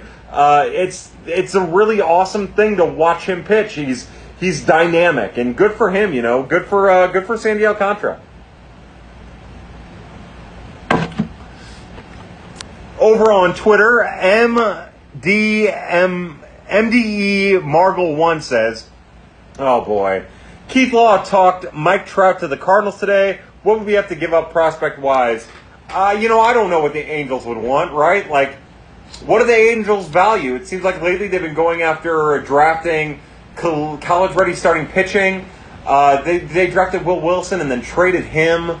Uh, you know, my guess is for the best player in baseball, you'd probably, you know, best player in baseball, keep that in mind. I know things have changed over the years, but for that deny, that dynamic of a player, you know, it's not, unless they're trying to unload salary, um, it's not going to come at a discount like they got Arenado or Goldschmidt for. It's going to be something more than that. It's going to be something substantial. Uh, you know, I I would imagine Jordan Walker would have to be a part of that or Nolan, you know, probably Nolan Gorman. Probably talking about Nolan Gorman and Matthew Liberatore, or Jordan Walker and Masyn Winn, or uh, you know, and maybe even just to start. Not even maybe, definitely just to start. That would be my my guess, but I have no idea. Uh, and more importantly, it doesn't matter because unless the Angels are trying to unload payroll, it's not going to happen. And it doesn't matter because even then, the Cardinals have a lot of money tied up in Nolan Arenado now, and they unless you know Arenado opts out, which probably won't happen, I wouldn't think. Uh, and also, some of their internal options are going to get paid a little bit more. And also Goldie for a couple years. Uh, uh, and also Mikolas for a couple more years. Like, I cannot imagine a situation in which that actually happens. It might, could be wrong. It'd be hefty, and I just can't imagine it happening. But it's something fun. I will say that, and again, I'm, I'm getting secondhand information here. Uh, in our DMs, Ben Cerruti told me that he was talking about a handful of teams that could that could pull it off. And my my counter argument is every team could pull it off. Every team. Sure, maybe maybe the top five, gro- the bottom five grocers in baseball with that counter that have like a Venn diagram with the five worst farm systems might not be able to pull it off. But everybody else can. You can. You just have to have the stomach to do it. So to say they can, uh, yeah, it doesn't mean shit to me. Really, is what I'm trying to say. Uh, one more over on Twitter. Uh, what is your best guess for MLB ETA for Masyn Winn? I'll say 2024. I don't think he'll be ready next year. I think he's probably going to struggle a little bit here and there, but yeah, I'll say 2024 for Masyn Winn. I'm going to go back over to uh, to YouTube for a second. Connor Wehrman says he's obviously not a prospect anymore, but I've been seeing some takes about trading O'Neill for starting pitching now that Donovan has emerged. What are your thoughts, assuming it would be a fair trade? Uh, my thought is I would not trade right now would be the dumbest time in the history of the world to trade Tyler O'Neill. We also have seen how dynamic the difference in the offense when Tyler O'Neill is hitting. You know, people who are saying that are thinking about the guy who got off to such a shitty start to start the 2022 season. They're not talking about the guy who came off the IL and was raking again. Uh, if I'm trading Tyler O'Neill, I'm not trading it for anything other than a guy who is a proven strikeout, to Kareem's point, front of the front of the rotation starter. Not with the control you have, not with his uh, his defensive ability, his base running ability, uh, even with the strikeouts. Like I don't care. Like uh, Tyler O'Neill, trading Tyler O'Neill, a guy who just got a bunch of MVP votes, who finished in the top ten in MVP voting, isn't going to do your team any good in the long run. You know, I would argue that even though he struggles hitting from the left side, that that doesn't do you any good for Dylan Carlson either. You know, uh, you probably have to trade from your farm. And I, you know, right now is not the time to trade Tyler O'Neill. Maybe in the off season, you know, maybe last off season would have been the time to trade him when his when his value's high. But you can't do that because he's so integral to your to your uh, lineup. And also, Brendan Donovan isn't a left fielder. You know, uh, and Alec Burleson might be a left fielder who can hit pretty well, but I don't know. Like, that's just not something that I feel comfortable doing at this point. Uh, I think it's important to get him healthy and get him in the lineup. Uh, I think he's more valuable to the Cardinals than what his return might be, honestly. Um, but I guess it just depends on the market. Connor then asks, also agree with VHS, Inohan Paniagua is on my radar just because I love saying his name. Yeah, you know, Paniagua was a member of the Dirty Flirty, albeit like 37th last year. Over on Twitter, the Blind Homer says strikeouts are fascist. Uh, he also says, I want innings. I don't care about how a starter gets them. See Wainwright, Adam. Yeah, I want innings, but I want them to be effective. You know, think about how laborious and tiring the innings that Dakota Hudson gets. Like, I, I don't necessarily think that you need to have a ton of strikeouts, like a 30% strikeout rate to be a top of the rotation starter. And I also think that that's a really unique thing that not a lot of guys are, right? It's it's hard to get a top of the rotation starter. I just think you need to be effective. You need to know how to pitch. Uh, and to your point about Adam Wainwright there, uh, I'm going to go back over to YouTube. He, NY asks, do you see Donovan being an everyday starter, or do you think he's more of a platoon type guy? Uh, I think that we've seen Brendan Donovan kind of tire out a little bit, but yeah, look, I've always, I've always thought since, not always, since 2019, I've always kind of viewed Brendan Donovan as a starter. I view him as a second base starter. I think moving him, moving him around while it increases his value and his importance to the club and his ability to get in the lineup, I think his best value is at second base. Um, which you know probably isn't going to happen now with Nolan Gorman and uh, with uh, uh, uh Tommy Edman there. But uh, yeah, look, uh, if he's going to be an outfielder, no, he's not an everyday player. If he can play multiple positions every day, then yeah, he is. If he's in the infield, then yeah, he is. Uh, I maintain that what Brendan Donovan can do is more valuable to the on an everyday. What Brendan Donovan can do at the plate is more valuable in the immediate future to uh, the Cardinals than what Tommy Edman can do at the plate specifically. Now, what Edman does at short's a whole different story. Uh, I think you might even be able to argue that Donovan's full package uh, at this point is probably more valuable than Nolan Gorman's, but I'm going to stay out of that conversation uh, just for now. Um, but yeah, look, I think he can. I think he can be both. I think he could be an everyday starter for a couple years, and I also think uh, uh, that he could also be a great bench guy who's starting, you know, five to seven times a, a week if, if handled properly. Um, I, yeah, that, my thoughts. Lookout Fout says, Kyle, I'm watching A New Hope and Pat simultaneously. Is Jordan Walker the chosen one? No, no, I don't. Man, I don't think so. I think he's going to be a really great player, uh, and he's as good of a prospect as you could possibly hope for. Um, but uh, you know, is he going to bring balance to the force? Uh, man, I don't know about that. That seems like a hefty thing. Uh, oh, we already had that question over on YouTube. Aaron, hey, Aaron Johnson, what's up? Says I'm sad that they're giving up on Hicks as a starter. Do you think it went so poorly? Look, there were uh, it was it was mixed, right? So first off, before we get into that, I'm going to raise my glass to the Hicks family. Again, I have no idea who's in here and who isn't in here, unless you ask a question. To the Hicks family, I raise my glass. I love you guys, uh, Mr. Jason Hicks, Jordan, Jennifer. Uh, we love you guys. You're the best. Um, but yeah, look, uh, he had mixed results, and he had some laborious innings, and it was kind of frustrating at times. So I'm again, I feel the same way kind of about Pujols here. I'm kind of in the middle. Like the Cardinals have a pressing need for both starting pitching and relief. It feels like right now, and it didn't go 100% great. Uh, it didn't go ideally to get Jordan Hicks up to snuff. I still, and maybe I'm a maybe I'm being homeristic here. Maybe I'm showing my bias, uh, but I still don't think it's worth fully giving up. Uh, I think he would have done well to have an actual lead in, as we all think. I think he'd do well to go down to Memphis and stretch out, stretch out a little bit. Uh, I wouldn't say it went poorly. I know fans were frustrated. I didn't go ideally. I wouldn't say it went poorly. I wouldn't say it went great. I wouldn't say it went awful. Uh, it didn't go as planned. Um, and I'm just anxious to get him back up to the majors, where hopefully he's as effective as he was before he started dealing with arm injuries. Uh, Victoria says, "Why does Donovan's helmet always fly off his head? It's because of that flow, yo. It's because of that flow, yo. There's no other answer, and uh, I'm probably uh, I'm probably gonna leave it at that. You know, uh, maybe he just likes a really loose helmet. Who doesn't like a loose fitted helmet? Uh, you know, I know I like my helmet loose fitted.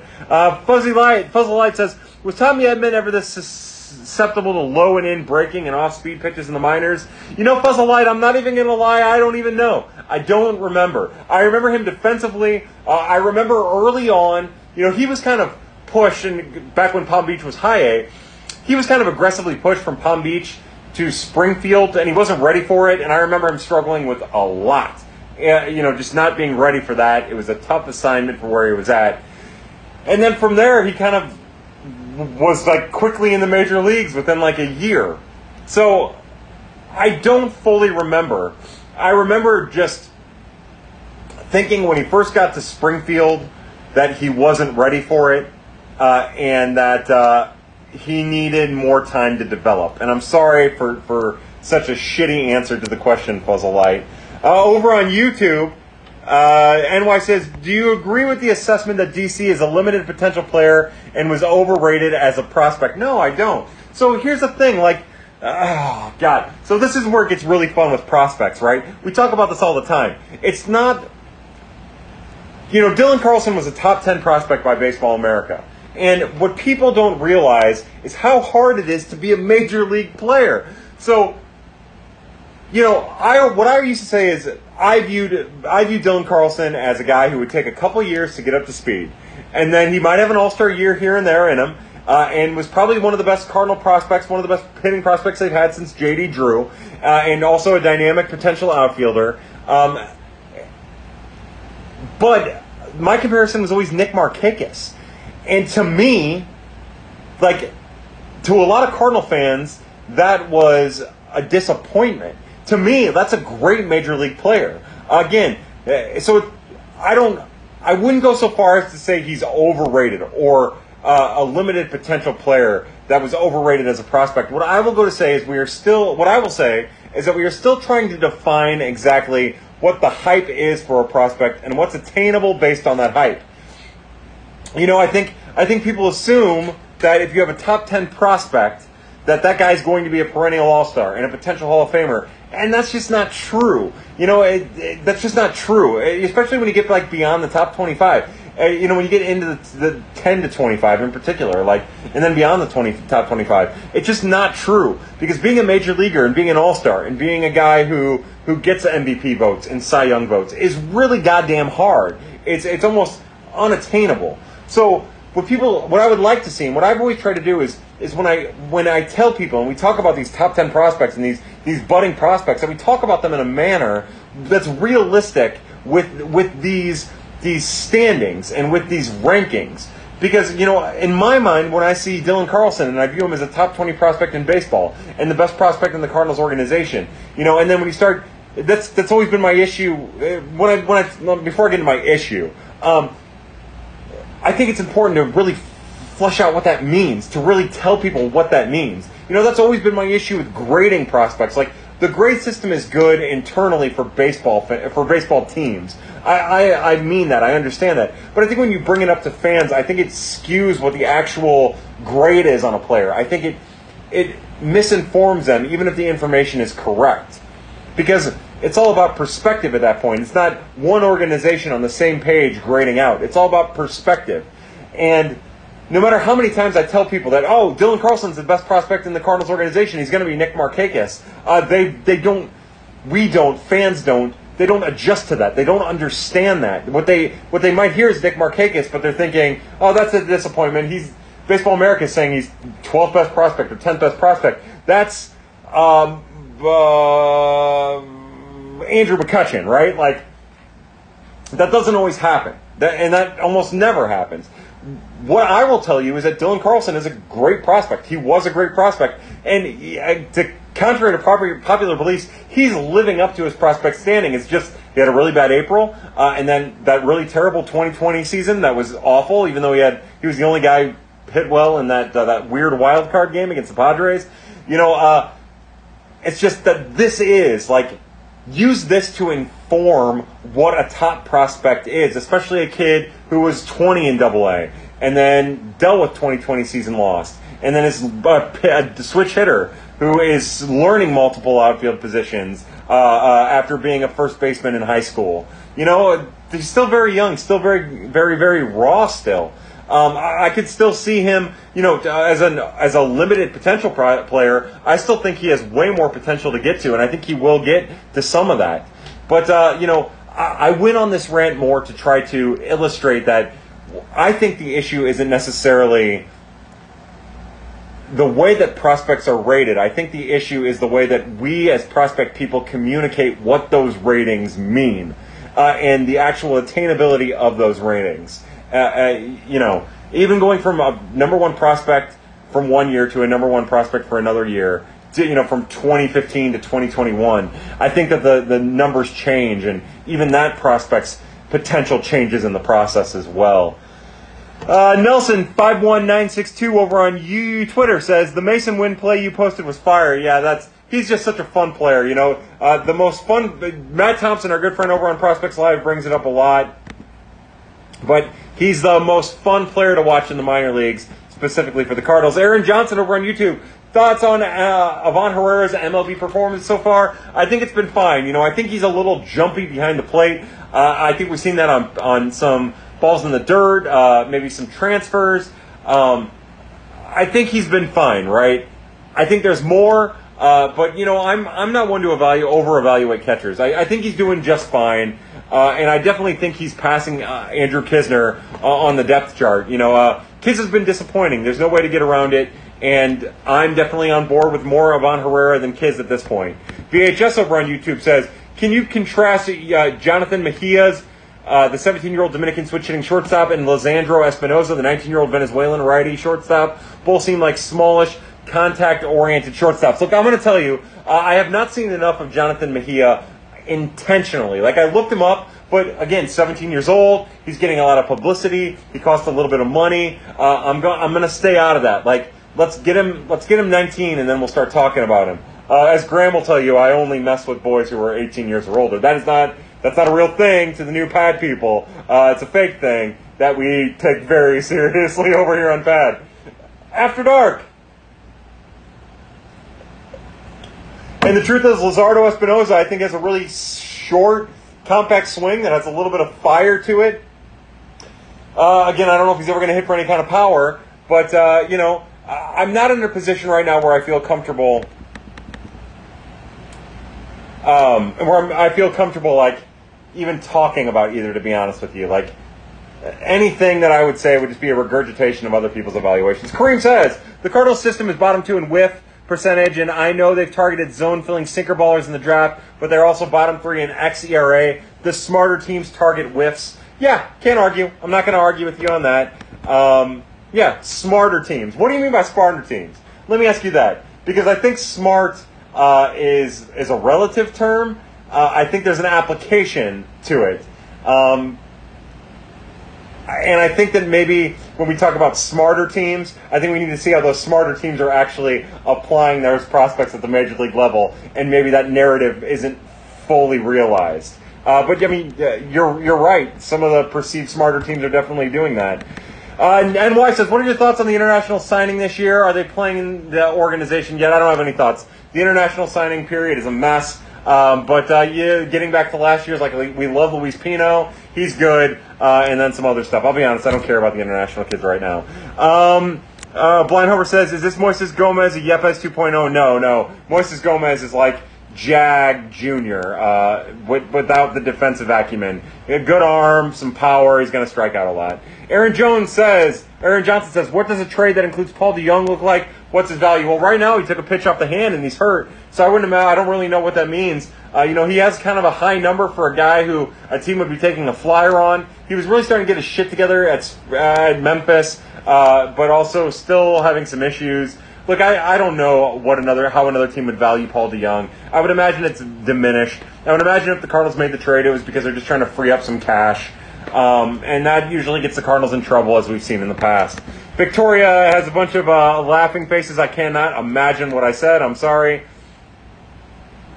Uh, Kareem says all the heavy data-driven teams, Dodgers, Giants, Indians, get the best results. Outside of Henson, Pacheco, the majority of our pitchers don't have great shape. I think change is needed. Now, let me tell you this, Kareem. Um, that's again with the data available. What I will tell you is, and this is other organizations are going to start doing this. Now, you're right. The data that you brought up is correct, but start looking into there, there's a new thing happening with arm angle, arm slot, and pitch type coming from arm angles and arm slots. Uh, they're starting to use 3D mapping. to um, not the Cardinals, but uh, teams are starting to use 3D mapping to to quantify deception. Uh, there's more going on than what's available to the public. Uh, more than I know for sure, I can tell you that. So you're right. The Dodgers, the Giants, the Indians are all teams that are doing things uh, uh, that are positive.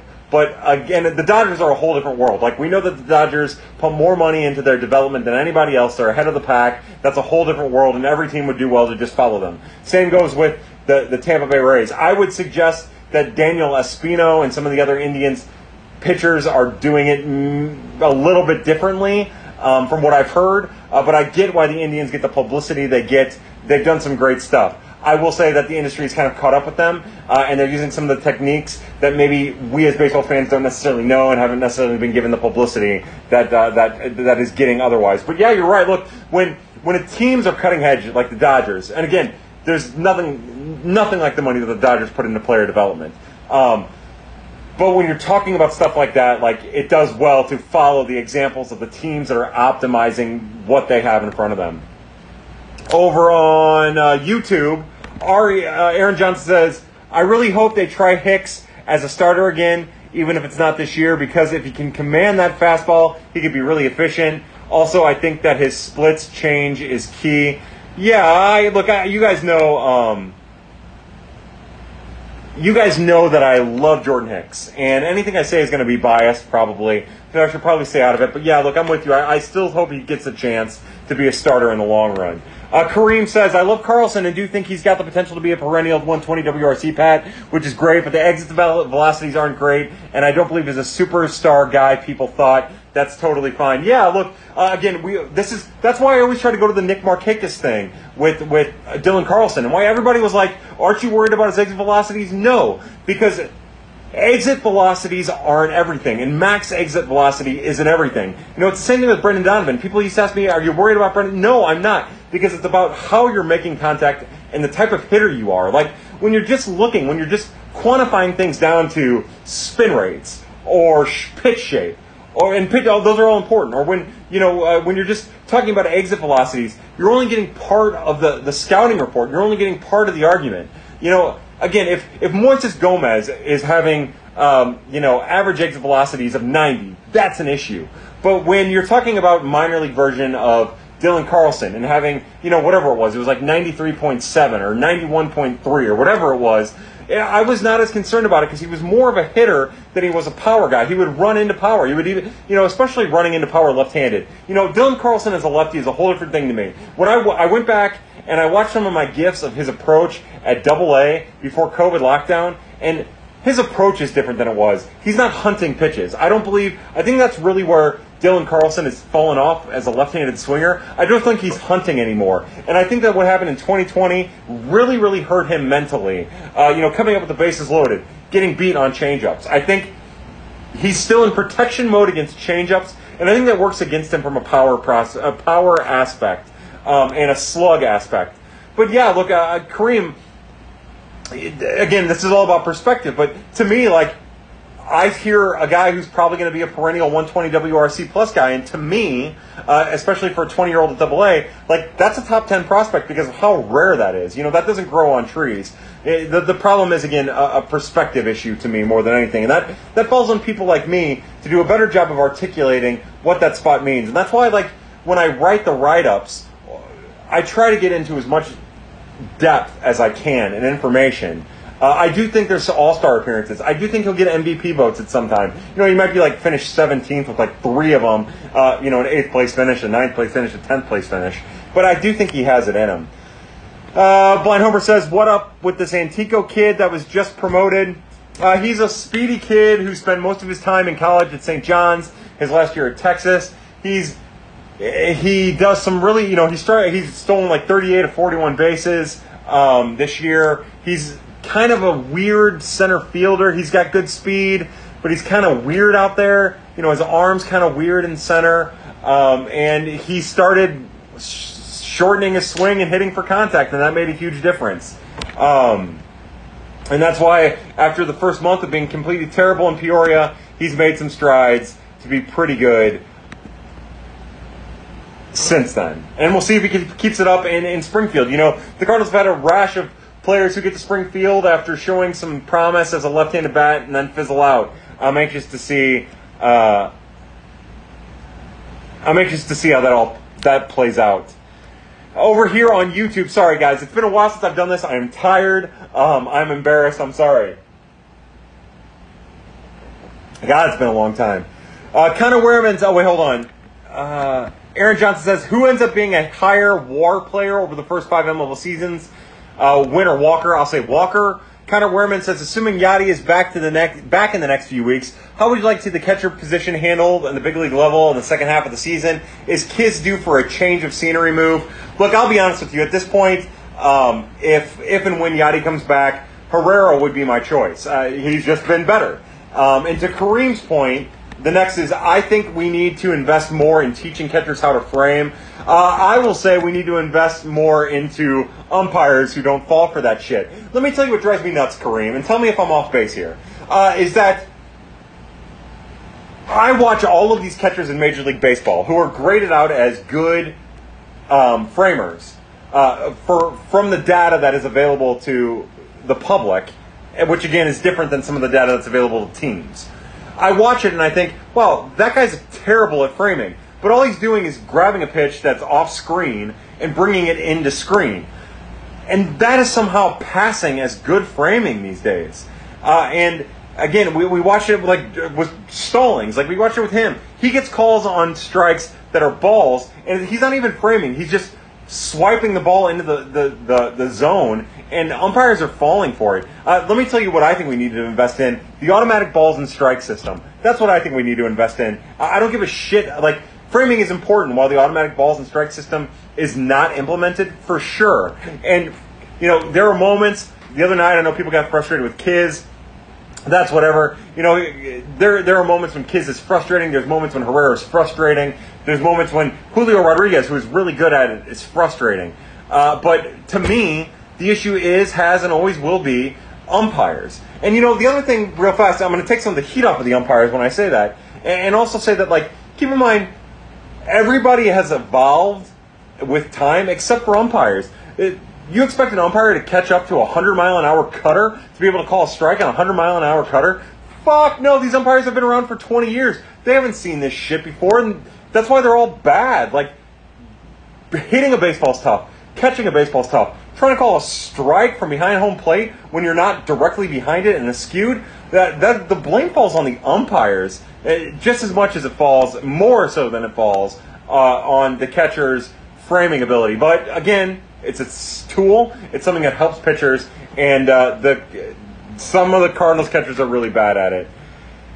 Uh, let's see what we got here. Uh, before we get to Connor Wehrman's question, uh, Jay Lush 15 says, not a switch hitter. Burley reminds me of Lance Berkman. Not super athletic, but a guy who just hits. Yeah, I think that's an easy comparison to make.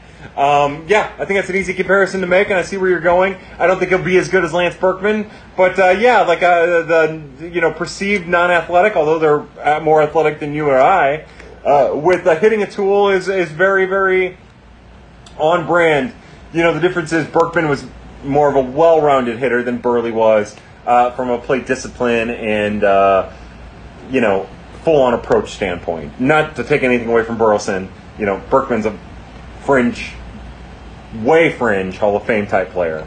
Uh, says, bouncing off a Kareem's question, how do you notice? Have you noticed the impact of the automatic strike zone on framing much yet? Keep in mind that the automatic strike zone in the minor league level is um, is only available for like one team, the Pacific Coast League, and the Cardinals are in the International League now, and then down to the low A, which I don't even get to see. So uh, I will say that the framing hasn't changed much from my view. Uh, what I, when the Cardinals played in Charlotte it was awesome to watch pitches that were fringe strikes that would probably not be strikes get called strikes. Uh, and they've made tweaks to the automatic balls and strike system that people need to get it, that still need some some ironing out. But yeah, I do. I enjoy watching it. I like watching, especially minor league games, because minor league umps are worse than major league umps, as you would suspect.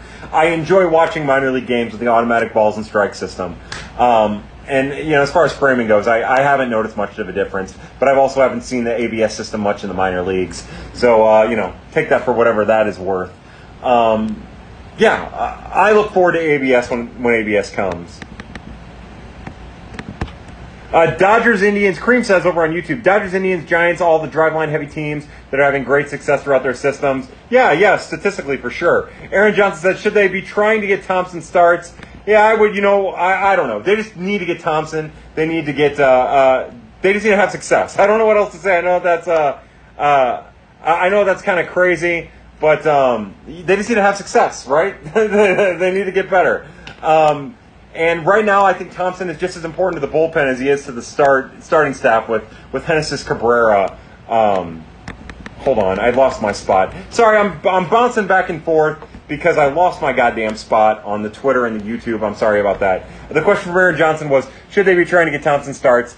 Yeah, maybe, maybe not. I don't know. I just think the bullpen role is important for him, especially with Hennessy down. Connor Wehrman said on YouTube, I like the Markakis comp for Carlson, but what do you think about the Michael Brantley comp? It's one I like a lot. Yeah, again, like, I don't know. I, I get the athleticism. Brantley's had some good years. You know, it's, it's always tough when you're talking about a player who's dealt with injuries early on, the way that Michael Brantley did, because then you're not really dealing with a full canvas to draw your picture from. You know, I, yeah, you know, maybe, maybe maybe as like a an upside pick, but yeah, like there's athleticism there, there's speed. Uh, you know, I just the important thing to remember is both of those guys are just kind of like they're not they're not perennial, perennial, perennial, perennial all stars. They're not guys who are going to get a ton of MVP votes, right? Um, although both, I think both have gotten it. I'm pretty sure. I know Brantley got it. I don't remember if Markakis ever got it. Uh, but they're they're contributors on a major league roster for 10 to 14 years. VHS says, we haven't seen much from uh, Joshua Baez. Has he had any setbacks? And how does he compare against Druw Jones? Druw, Druw, Druw Jones is a better hitter uh, than Joshua Baez. Joshua Baez had to have wrist surgery, I believe, or hand surgery, or something like that. He got hit by a pitch, uh, so that's why we haven't heard much from him. That's why he's been absent. But uh, Druw Jones is on a whole other level. Like he's a polished, more athletic, uh, more reachable potential version uh, of uh, um, Druw Jones of uh, um, Joshua Baez. Ken Wehrman says, "Thank you, Umstead. Fall for shitty framing is infuriating. I agree. Uh, have you uh, VHS says on framing preach." Uh, over here on, uh, nope, staying over here on YouTube, we have. Have you heard that DOJ might go after MLB's antitrust exemption? They're looking into how they treat MILB players and how they cut teams. Yeah, we're gonna see how that goes. You know, that's a yeah, I thought that uh, Jeff Passan did a good job of chronologic of, of like chronicling that in his hundred tweet thread. That's a lot of saber rattling by politicians too. We'll see if it actually gets anywhere. Um, but yeah, look, anytime, anytime that you get this type of yeah, you get this type of attention on minor leagues, it's a good thing and how mistreated they are and how tough the conditions are, etc. But uh, anytime you're also dealing with a political issue, it's a political issue until it's uh, something that's changed. And as we know, American politics are complete and utter bullshit right now. Uh, regardless of which side of the aisle you're on, it's pathetic and disgusting. So uh, we'll wait and see how it all goes. Uh, Kareem says umps are terrible, and I want ABS, but you got to adapt to the times, and umpires are still calling balls and strikes. Umps are going to miss, but catchers can be consistently good framers, which is so valuable. Yeah, I agree, but I also think that some of those good framers, if you, I mean, I'm telling you, Kareem, if you go back and watch some of those good framers, like, it's atrocious the calls that they're getting. Do you think we'll see a woman make it into the MLB someday? Yeah, of course we'll make it someday. I don't know if it's anytime in the near future, but yeah, for someday. Uh, all right, so we are at the end of our questions and a, I think a long prospects after dark. I have no idea how we've been in here. I'm going to raise my glass again to, to the, the pad people, to uh, Cardinals gifts, to all of you who have been in here and asking questions. I've had a good conversation. Again, I'm out of practice. I'm sorry, my mind is not working as fast as it normally does, and we are doing this regularly. So I apologize. Like I had a couple moments there, especially at the end, where like I just blanked, and I am I am completely completely sorry about that. You know, I, I want to be better than what I was tonight. Uh, uh, but you guys kicked ass. You know, uh, again, the YouTube people, VHS, Kareem, Aaron Johnson's, Connor Wehrman, all the people on, on Twitter. Like, you guys kicked ass. To you, I raise my glass. You know, also to all the pad people, uh, the Yepez's, Donovan's, uh, Carlson's, to Jeff, uh, Karen, Tanner, to the Hicks family. You know, we raise our glass there. You know, those guys kick ass. We love all the people in here. To Birds on the Black. We'll get to Birds on the Black in a second. Uh, to Birds on the Black. You know, Stu Styles still does the best scorecards, the best game recaps. He's awesome. When Enchil chips in, he's awesome. Ben Cerruti kicks ass.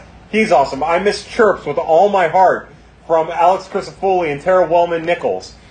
Uh, to, to all of the birds on the black people, I raise my glass. I'm sure I'm forgetting somebody. Uh, but Cardinals gifts, I love you, bud. Thank you for doing this. Thank you for being a part of this. Uh, yeah, you're the best, my friend. Uh, to you. Uh, well, I guess we'll go to Connor Wehrman. He has one more question here. Don't know how much I followed him since he got traded, but I was wondering if you had any thoughts on Carson Kelly has fallen off so much this year. I, to be honest, when I looked at his stats the other day, I was like, holy fuck, Carson Kelly got really fucking bad, really fucking quick. Uh, and he was never, you know, he had a really good couple of seasons. I was always super bullish on Carson Kelly. Um, but yeah, I don't have any thoughts. I think it sucks that he's bad, and uh, hopefully, uh, and hopefully, um, he can get his shit together because I always root for the Cardinals prospects when they leave the organization. I know that's counter to maybe some other people who don't want to see them do well, and I know it sucks when they do well in another organization and maybe they were traded for like three hundred dollars for the Texas Rangers, but it's always good to see them do well, so I'm always rooting for them. Um, but uh, oh god, now my thing's acting up again. Uh, yeah, I don't have any thoughts on why he's bad or what's happening. Uh, but again, to, for everybody at Prospect, uh, VHS says Kyle 101 ESPN. That's some jerk on acting like they knew anything about Cardinals prospects today. What do you have to say about that? Here's what I have to say about that, honestly. To uh, to, to uh, Brandon Kiley, to Alex Ferrario, to Tanner Hendrickson or Henderson or whatever the hell his name is. To uh, again all the people on Hot Take Central, Charlie Marlowe, Cam Janssen, uh, uh, Jimmy the Cat Hayes, Seth Close, uh, Nate Lucas to all the people on the Bernie Miklasz show, Jim Hewer, Bernie Miklasz, that have had me on their show to talk about baseball stuff. Like, I don't deserve that. You know, uh, Kareem will tell you I'm fucking terrible at this. Like, every, I'm, you guys know, you've heard me. I'm not any good at this. Uh, so, uh, to have me on, it's the, it's the thrill of my lifetime. There are people who are better at this than I am, who are smarter at this than I am, and uh, it, it's, it's flattering and humbling to be a part of it all. So, to all those people who have invited me on, to have conversations with them about the thing that I love, uh, baseball, specifically minor league baseball. I am forever grateful and thankful, uh, and I raise my glass for that. And again, well, real fast, uh, as Kareem's in here, I just want to say I do not mean to be condescending. I, I, I have this thing where I'm just tweeting and I don't think about it, and I am. I, I, I do want to apologize wholeheartedly if ever I come across as condescending. I don't. I would say 99.5% of the time I don't mean it that way. When I do mean it like five tenths of the percentage of the other time for sure. But uh, I, I get caught up that I think people know me and know the shit that I say, and know that I'm goofy and lighthearted, and I just assume that they think that way. And I need to be better about choosing the words that I choose. And I'm sorry for any type of uh, uh, misconception from my part, but what is an actual fair appraisal on your part uh, and not just Kareem, but like other people's parts. If it comes across that way, I need to be better. Uh, so to all those people, again, self-actualized, sexual, self-real, sex-realized, self-realized, uh, and we're all going to get better, uh, hopefully together. So to all of you, all the bad people, I raise my glass. Uh, I I say welcome to the resistance. thank you so much. And that's it. That's Prospects After Dark for July 1st, my brother Jim's birthday. To you, I raise my glass. I got booze for days over here and heartburn now. Um, oh no, Creamy didn't offend me, bud. You're good. Um, for everybody at Prospects After Dark, everybody at Birds on the Black, it's an honor to entertain you for a little bit on a Friday night. I love you all. As always, family, happy hunting. Go Cardinals. Don't freak out. It's a long season. We'll get to where we need to get. Uh, uh, again, well, I, I want to end this on just saying, like, I never freak out about what the Cardinals do in the off season. That doesn't matter. What always pisses me off is how shitty they, they adapt in season. I don't believe the offseason wins titles. I believe the ad- adaptations you make during the season wins titles. And the Cardinals need help for the pitching staff, whether it be the bullpen or the pitching st- the rotation from the outside the organization. And if they don't get it, then that's a failure. Uh, even if it is just an innings eater or uh, a, a recycled veteran reliever, they need a, they need help. And if they're going to take the next step, they need to achieve it now. That's why I never get upset about what they do in the offseason. I only ever get upset about what they do in season, especially for a team built on allegedly and hopefully built on internal options. So uh, just keep that in mind. Uh, to, to everybody at Prospects After Dark, for everybody at Prospects After Dark, for the Reis family, everybody at Birds on Black, I'm Kyle Reis. Have a great night. Go Cardinals. Happy